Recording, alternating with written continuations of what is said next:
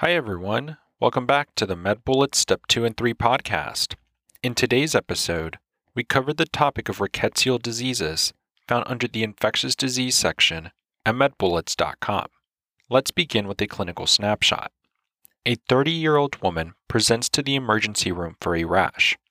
She had been traveling and hiking in southern Europe. She does not recall having any tick bites, but admits that it may be possible as she had many bug bites on her legs though she attributed these to mosquitoes. She started having fevers two days ago, along with a severe headache, and developed a rash today. On physical exam, she has a maculopapular rash on her trunk, as well as multiple eschars surrounding a bug bite on her left calf. She has started on doxycycline. This is a case of Mediterranean spotted fever. Let's continue with an introduction to rickettsial diseases. In terms of the classification, Rickettsia includes the spotted fever group, which are tick-borne. This includes Rickettsia rickettsii, which causes Rocky Mountain spotted fever and is most common, Rickettsia conorii, which causes Mediterranean spotted fever, Rickettsia akari, which causes rickettsial pox, Rickettsia africae, which causes African tick bite fever. And there is the typhus group, such as Rickettsia prowazekii, which causes louse-borne epidemic typhus, and Rickettsia typhi, which causes flea-borne murine typhus. Then there is Orientia, which is the scrub typhus group. This includes Orientia tsutsugamushi, which is mite-borne, and was formerly known as Rickettsia tsutsugamushi. These are all obligate intracellular gram-negative bacteria, and transmission is via blood-feeding arthropod vectors such as ticks, lice, and fleas. In terms of the epidemiology, remember that the incidence depends on the geographic distribution of the vector. In North America, R. rickettsii and R. akari are more common. In Europe, there's R. conorii. In Asia, R. conorii and O. tsutsugamushi. In Africa, R. africae and R. conorii. In South America, R. prowazekii. And worldwide, R. typhi is very common.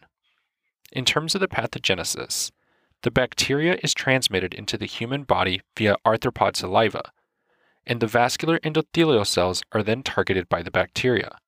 And remember that replication can cause local hemorrhage.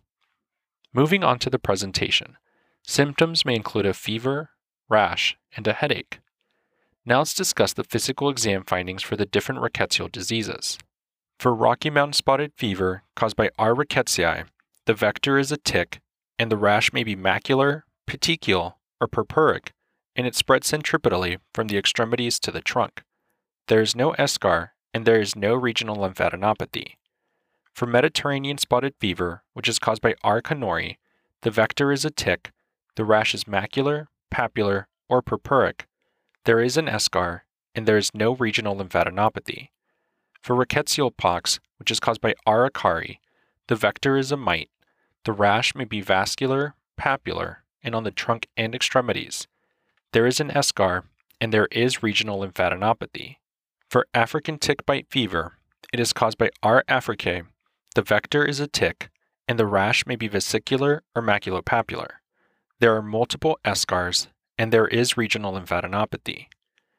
For epidemic typhus, caused by R. prowazekii, the vector is a louse. The rash may be macular, papular, and petechial, and it spreads centrifugally from the trunk to the extremities. There is no eschar and no regional lymphadenopathy. For murine typhus, caused by R. typhi, the vector is a flea, and the rash may be macular, papular, petechial, and it spreads centrifugally. There is no eschar and no regional lymphadenopathy. For scrub typhus, caused by O. tsutsugamushi, the vector is a mite, and the rash may be macular or pale.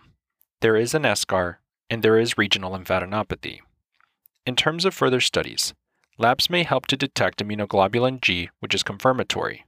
One may also perform the Weil-Felix test. This is where serum cross-reacts with Proteus antigens, and patients may have thrombocytopenia and elevated liver function tests. One can perform a skin biopsy, which may help with visualization of the infecting organism on tissue. In terms of the differential, make sure to think about Q fever, Distinguishing factors for this are that it is also an intracellular gram negative bacteria, but it manifests as fever and pneumonia or endocarditis, and it does not manifest with the rash. When making the diagnosis, remember that most cases are clinically diagnosed and confirmed with laboratory evaluation. In terms of treatment, the management approach involves empiric treatment being started as soon as possible. Medical options include doxycycline. This is indicated as first line therapy. Another option is chloramphenicol. This is indicated in patients with contraindications to doxycycline. Complications related to rickettsial diseases include neurologic sequelae, peripheral gangrene, and reactive arthritis. And lastly, with regards to prognosis, remember that most resolve with treatment. Epidemic typhus may recur, which is referred to as Brill-Zinsser disease, and Rocky Mountain spotted fever has the highest mortality of all.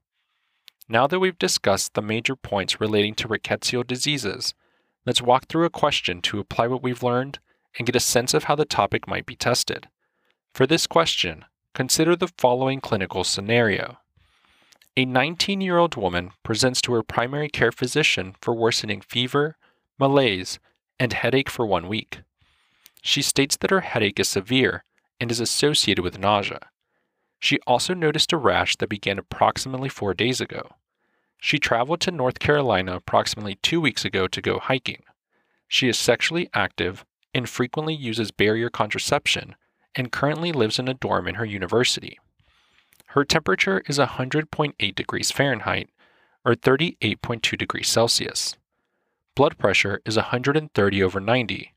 Pulse is 86 beats per minute and respirations are 18 breaths per minute. On physical exam, the patient is alert to self, place, and time and has conjunctival erythema. Kernig and Brudzinski signs are negative. The patient has a blanching, macular, and erythematous rash with few petechiae on her wrists and ankles bilaterally. Laboratory studies demonstrate a hemoglobin of 13, hematocrit of 39%, leukocyte count of 9,000, and platelet count of 85,000. Which of the following is the most appropriate treatment for this patient? And the answer choices are Choice 1, ceftriaxone. Choice 2, doxycycline. Choice 3, intravenous immunoglobulin. Choice 4, penicillin. Or choice 5, vancomycin.